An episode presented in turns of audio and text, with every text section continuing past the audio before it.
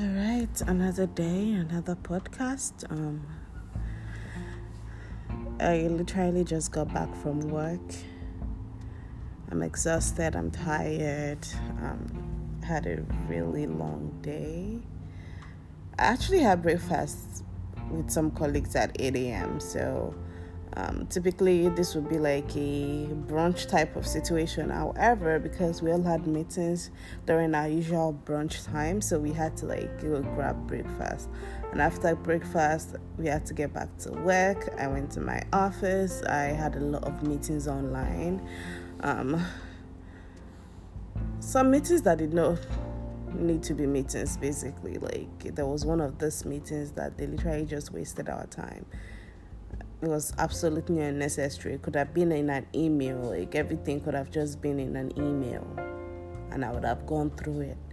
Totally unnecessary. I sometimes think that some of these jobs, like, they just ask us to have meetings just because I guess they want us to.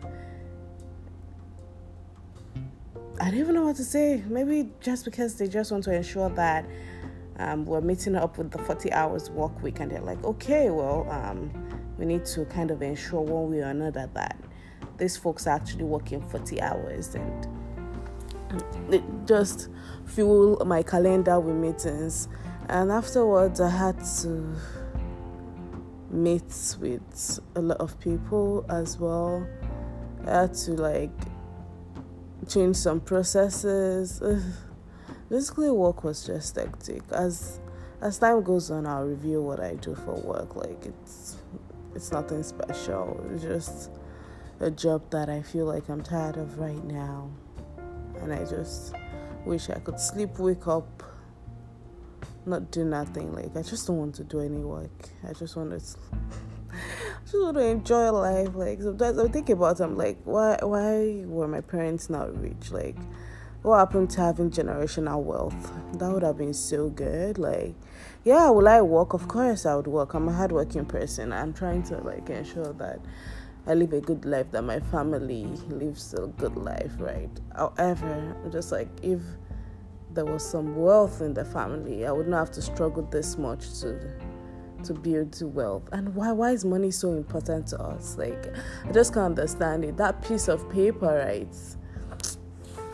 Uh, yeah, everything's just frustrating. But this is how I feel right now. Um, just like you know what, you say you're just going to chronicle your thoughts, chronicle your feelings. So just say it out loud. I mean, there's a lot of things I'm feeling that I'm unable to put down in words, or even unable to say. Right, like I'm still finding the words to just um, organize my thoughts.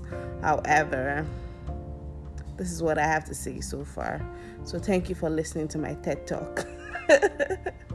or my thoughts talk. Oh my goodness, yeah.